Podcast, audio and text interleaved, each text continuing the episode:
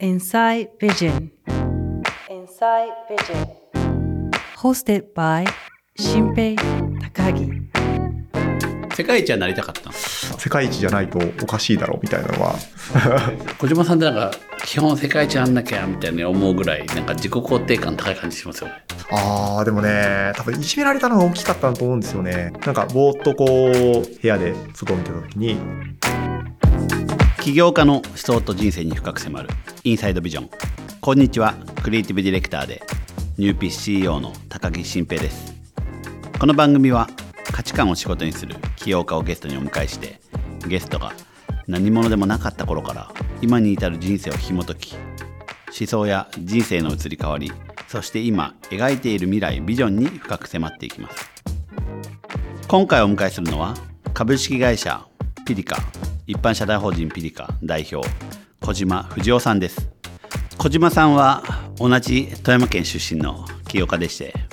でこのピリカっていうのはめちゃめちゃ面白くてゴミ拾い SNS なんですね。そんなの成立するのかよと思ってたんですが、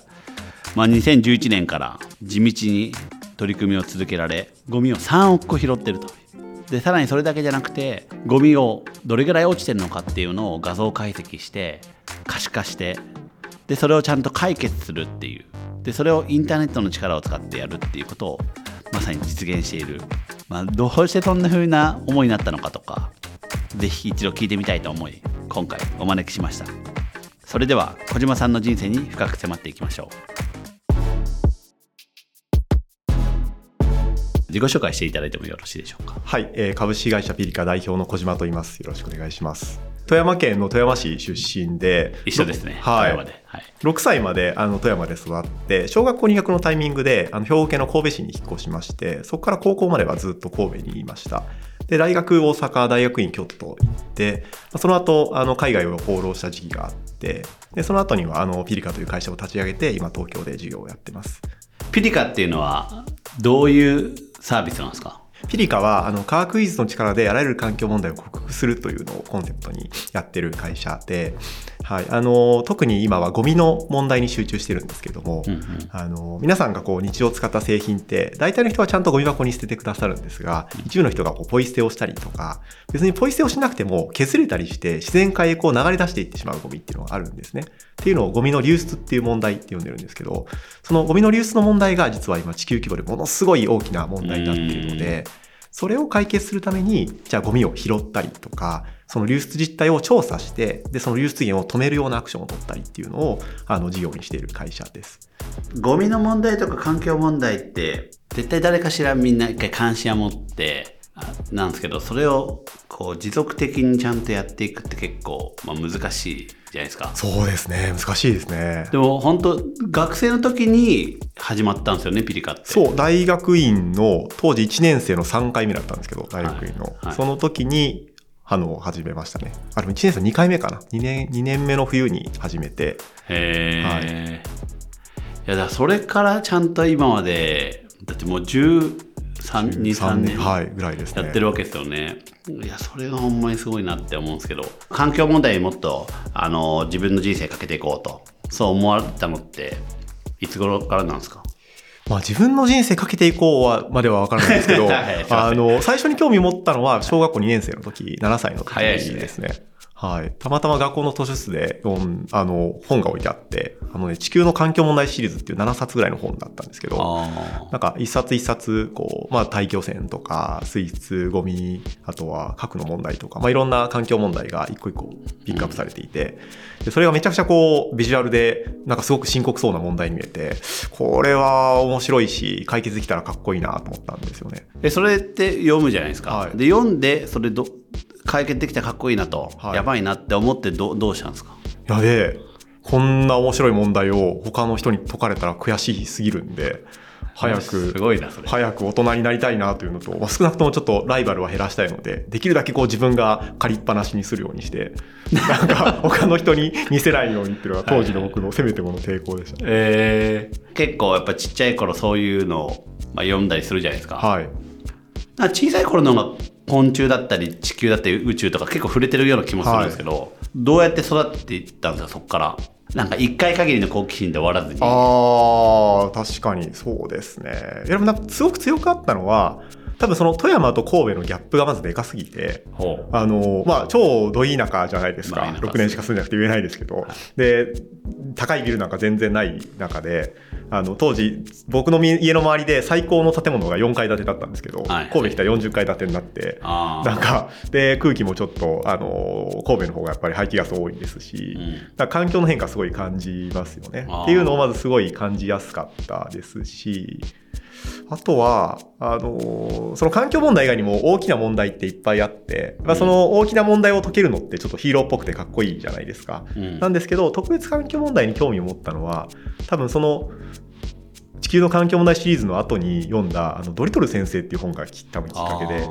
あれってあの人間と動物が割と対等に喋る本なんですよね。はい。で、あの、そのマインドがあって、なんか人間だけがこう特別偉いみたいな感覚ではなくなってですね。でそうすると、あの戦争とか貧困とか、いろいろ大変な社会問題あると思うんですけど、それってある意味でこう人間にとっての問題って、でも環境問題ってちょっとその一個スケールが自分の中で大きくて、いろんなこう生物も含めたあの大きな問題なので、やっぱ一番こう解いたらかっこいいのはこれじゃないのかなって思うようになった。えそれはもうその小2ぐらいの時にもその感覚だったんいや、ですかドリトル先生読んだと小3とかだと思うのへで、ー小3、小がそういうちょっとずつこう膨らんでいったんだと思うんですよね。やっぱこれかな、みたいな。その僕も今小3の娘いるんで、はい。結構詳しく聞きたいんですけど そのその好好奇心がこうなったなった、はいそれどうやってその後難しいじゃないですかじゃあじゃあ具体的に何しようとそうなかんですよね。環境問題解決屋さんみたいなのないんで。うんなので、いや、まずはまあ勉強かなと思って、うんまあいろいろ本を読んで。でな何の本読んだんですか？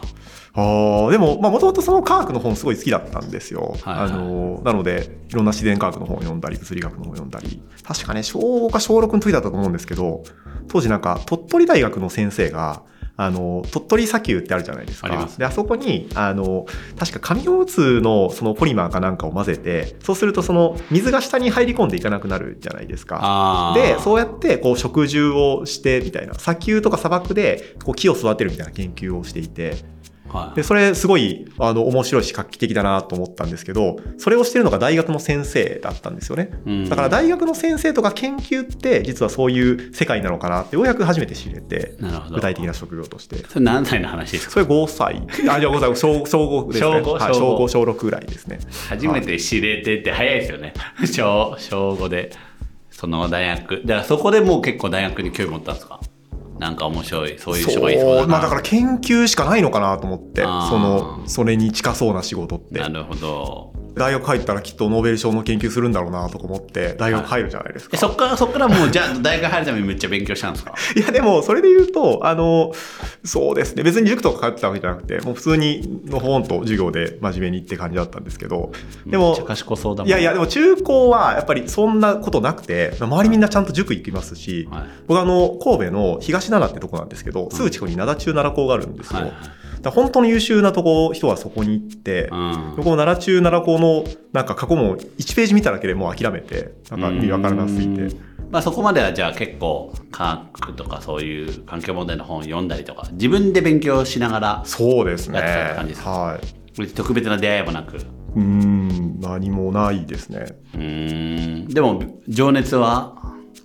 うん、もちろんその、ちょっとスポーツに浮気したりとかはあるんですけど、なんか、まあそうですよね。中高は大体そういうもんですよそうねですね。まあ、テニスも面白いなとかですね、はい。はい、やってたんですけど、死ぬほど才能なくて、スポーツは。うん。うんなんかやった努力に対する、そうですね、成果が全然出ないので、なるほど。ばっかりするし、うん。うん。ちょっとこの道で世界一はきついなと思はい。って、世界一はなりたかったなり、そうですね、なりたいですというか、それが不思議な感じですけど、そうですね、なんか世界一じゃないとおかしいだろうみたいなのは、ちょっとその感覚が分かんない。いや、なんか、ないやでも僕男3兄弟で、はい。割とその3人ともすごいもう自分が一番だと思ってるんはいはい。ですよ。えさ3人目ですか？えっ、と、真ん中2番目ですね、真ん中ですね。はい。で、なので、そう、多分そこでのその競争心とか多分すごく強かったりとか、うんその自分が一番でないと許せない感覚とか、うんでも一方で、えっと当時やっぱ勉強でもスポーツでもなんか全然一番にはなれていない、うんうん、かとかそのギャップとかっていうのは覚えてますね今でも。じゃあなんか自分が世界一になれるジャンルを探してたっていうのもそう、それもあると思います。はい。やっぱやるからには一番になりたいなとか、うんあの、うんっていうのはあったと思いますね。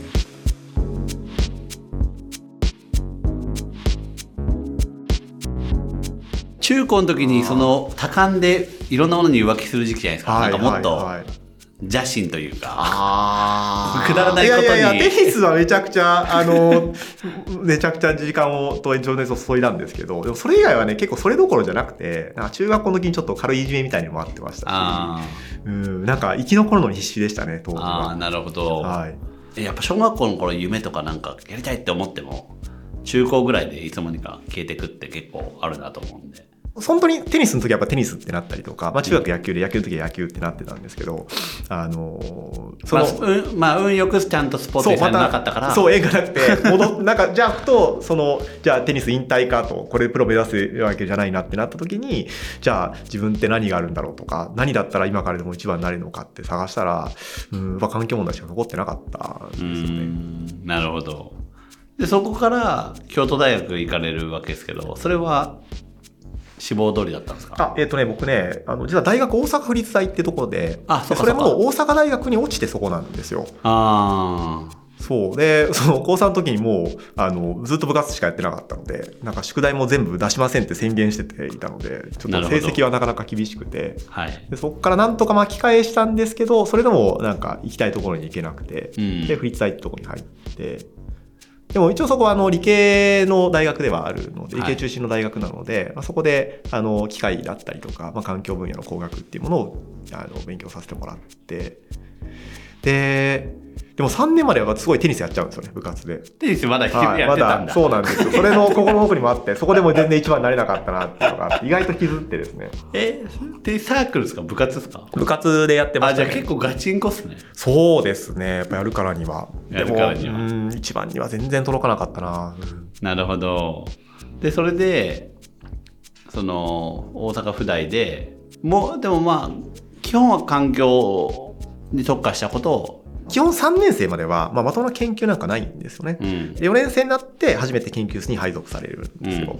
で、そこでいよいよ、こう、憧れの研究生活が始まるんですよね。で、きっと、その、ノーベル賞の研究が始まってしまうのかと思ってワクワクしたらですね、なんかあんまりそんなことはなくて、なんか、大学の先生側から用意されたいくつかのテーマから、まあ、選んで、ちょっとあんまり面白くなさそうな研究をする。うんうん、で、それも特段問題解決につながっているように感じないし、うん何よりもなんかずっと研究室でなんかカタカタパソコン叩いてるっていうのがちょっと性に合わなさすぎて、うんちょっとこれはずっと憧れてきたんですけど、研究じゃないかもしれないなって思い始めたんですよね。まあつまんなかったんですねまあ一言で映らなかった。で当時、そのリーマンショックが日本に来る直前の超就職温暖期で、研究室おもんないなって気づいた時には、もうみんなほぼほぼ就活終わってたんですよね。僕は院に行くつもりでやってなかったんですよ。うんで、ここからなんか追いかけて就活したとてみたいなのがあったので、ちょっとこの考え直す時間を稼がないといけないなと思って、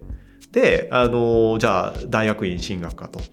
でも、周りみたいに、その、大阪府立大に進学してしまうと、もうそのまま、こう、研究者になったり、あの、自動車メーカーに吸い込まれていくコースが決定してしまうので、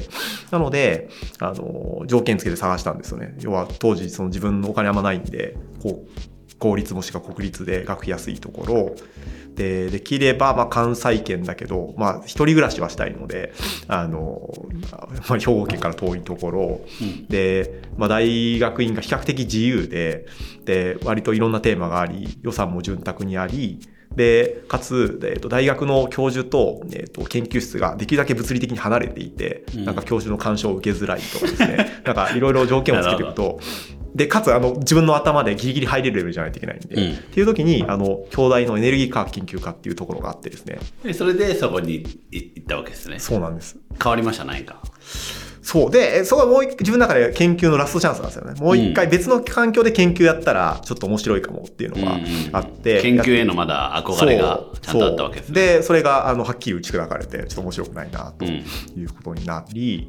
で、なので、あの、そこからじゃあ、あの、研究じゃない道で、研究者じゃない道で何かっていうのを探さないといけなくなって、で、それが、まあ、おそらくそのビジネスとか事業だろうというふうに思っ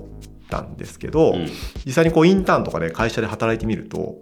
なんかやたらと上司に怒られるんですよね。成績はきっと悪くなかったというか一番だったんですけど、その数字上は。ただやっぱりああまりこう上司の言うことを丁寧に聞いてあのその通りやっていくっていう感じではなかったのでそうよく揉めましたし振り返ると大学の先生ともよく怒られてるのが揉めてたんですよね。だから結構組織とか上司ってあんまり自分に合ってないのかなと、うん確かに合ってなさそう。そう3回目でようやく学ぶことができて。でそうするとね就職するとそこにもご迷惑をおかけしてしまいますしは自分でややり始めた方がいいのかなと思うようになって。いなるほどはい。でもとはいえ別になんか始める種もあるわけじゃないじゃないですか。なんで、もう一回その海外に放浪の旅に出ることにしたんですよね。それで本当にこう、その後の人生何十年使っていいのかは確かめたかったですし、うんまあいろんな国を見る中で、あの、まあ現場に近いところでもうちょっとアイデアって見つかるんじゃないのかなと思ってなるほど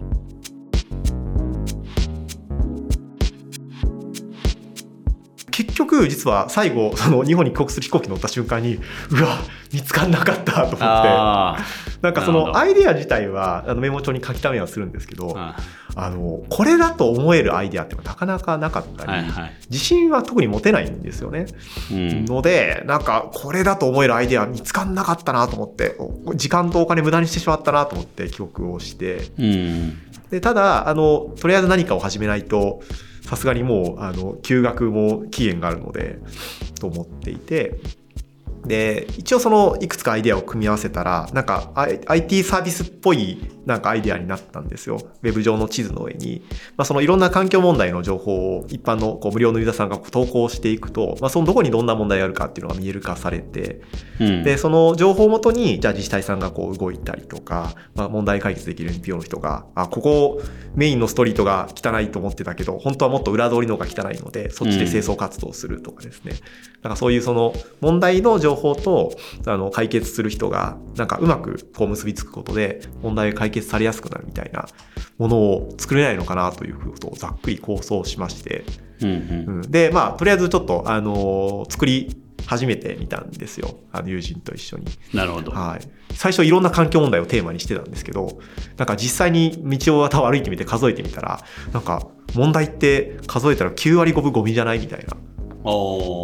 なんか例えばその他の、まあ、落書きとか、えー、と大気汚染とかなんか水の汚れとかって比べると、圧倒的にタバコのゴミとか落ちてるゴミの方が多いんですよ数で。だから出会う件数がもう全然違うのでそれだったらゴミに特化した方が分かりやすくなるなとかですね。んまあ、当時はその現場に行って問題の写真を撮って位置情報と一緒に投稿してもらうっていう仕組みになったんですよね。で、そうすると、あの、まあ、だんだんゴミの写真がいっぱい溢れてくるんですけど、誰かがですね、いや、これ、こんな近くまで行ってるんだから、せっかくなら拾ってもらった方がいいんじゃないって突っ込まれて。あーはいなるほどあそれまでは最初ゴミのよあれをそうなんですよ。取るだけだったん取ですよ。るだけのサービス問題はここにありますよって教えてもらって、うん解決は別の人がやる想定だったんですけど、いやいや、拾うわけないだろうみたいな。うんで、その、流してたんですけど、なんか2週間後ぐらいに、やっぱり拾うかもしれないと思ってすごい不安になって。で不安になったんですか？不安になったんですよ。なんか見過ごしてるかもしれないと思あって。で、あの、拾える機能もつけたんですよね。もともとは問題がありますっていう、その写真をパシャッと撮るだけだったんですけど、写真を撮った後、その綺麗にしたアフターの状況も撮れるようにしたんあーなるほどですよ。で、なるほどビフォーアフターで綺麗になってますって見せられるみたいなああ。なるほどなるほどはい。っ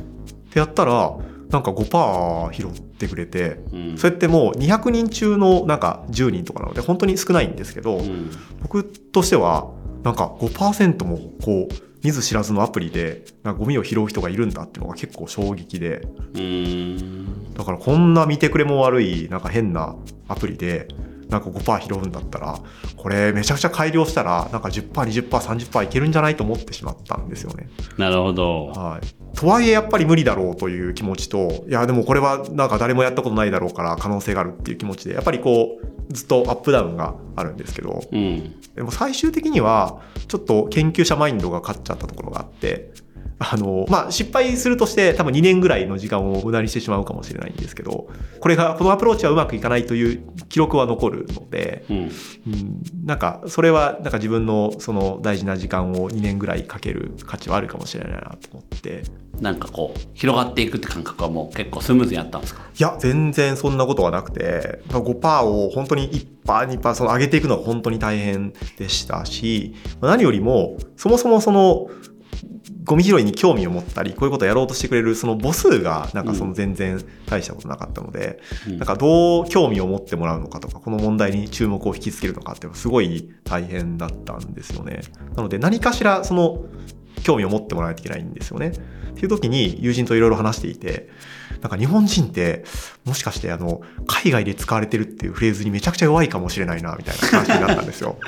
はい。逆にね。そう、海外で使われてることにしようってことがあってはい、当時ギリギリ、あのね、2011の3月ぐらいだったんですけど、友人がまだ卒業旅行に行って、なんか卒業式間際で帰ってこないみたいなのあるじゃないですか。はいはい。っていうタイミングだったので、もうその瞬間からみんなに連絡をしまくって、なんか、お君はあの、ブラジルらしいじゃないのと。でも理由は聞かなくていいから、ゴミを拾って、その様子を、ちょっとまだアプリないから、写真を撮って送ってほしいと。はいそうすると、ゴミが拾われたことは事実なので、僕はそれをもうデータベースに入れて、で、アプリをもう最初にリリースした時点で、世界10カ国でゴミが拾われてるサービス、なぜか日本から始まるみたいな確かにそれは事実だ。はい、したら、なんか世界で使われてるアプリを作った、あの、ものとしてですね、なんかちょっと面白いメディアに取り上げてもらったりして、っていうのがはいあって。かでも本当地道ですよ。なんかいろんなもうゴミ拾い団体さんに挨拶回りに行ってとか、あまあありますもんね、ゴミ拾い。はいめちゃくちゃありますし、彼らの活動がもう本当に尊いものというか、もうずーっと脈々とされているところなので、小島さんがリスペクトしてる人ってどういう人なんですか？まあ祖父とかも自分的には、あの、個人的にはすごく尊敬をしていて、はいはい。祖父はもともとそのすごい貧乏なあの農家育ちで。特攻隊に選ばれてしまって、ああの、出撃2週間前にあの戦争が終わって、なんとか一命を取り留めたみたいな人なんですけど、そうですね、祖父は結構ぶっ飛んでいて、まあやっぱすごいワーカーホリックでこう集中するタイプだったんですけど、当時は、当時合法だった、あの、ヒロポン、覚醒剤を打ちながらですね、夜通し勉強して、なんか司法試験に受かって、みたいな、うん。はい、感じの、こう、あの、歴史がある人なんですけど、あの、小学校を中退してるんですよ、その家庭の事情で。ので、それはね、なんか、そその、全然自分にはできなかった、そのリスキーなというか、とんでもないとこ乗り越えてきた人なので、あの、そういうのかっこいいなと思っていて、だから自分は大学院まで行ってしまったので、なんてかっこ悪いんだって思います。えーえ それはソフトはコミュニケーションあったんですか？そう、あの、の、そう、本当、それはでもずっと後悔してることがあるんですけども、祖父が最初その、まあ僕がそのピリカっていうのをやりたいってなった時に、まあ目先のそのお金が必要じゃないですか。はい。で、実はその一族の中で一番僕に優しくて甘いのが祖父だったので、祖父にあのお金を借りに行ったんですよね。あそう。で、あの、こうこうこういう事業をやりたいんだっていうことをお話をして、まあ祖父はもうポカーンみたいな感じでしたけど、まあまあ、あの、僕がやることならばって言って、まあ一応その約束はしてくれたんですよ。あ。うんで、えっと、でも本当にそれをずっと後悔してるんですけど、あの、ピリカを世に出して、で、ちょっとその、一応これを出せましたっていう報告をしようかなと思ったんですけど、ちょっとあまりに出来が悪かったので、あの、アプリの見た目が悪かったので、違う誰も使ってないしっていうことで、まあもうちょっとちゃんとできてから、あの、報告に行こうと思ったんですよ。って言ったその5日後に祖父亡くなってしまって、なるほど。はい。なので、その5日間は本当に後悔してますね。そのまあ、それは見せたかったっていう。うーん、そうで、まあ、少なくともお礼は言いたかったですね。うんなんか、うんまあでもまあそうやって応援してくれる存在が身近にいたっていうのはでかいですよね。そうですね。いや、それ結構ね、ギャップで、あの、いろんなその起業家の方の本とか読んでたんですけど、大体こう、親族中に反対されてみたいなところからスタートするじゃないですか。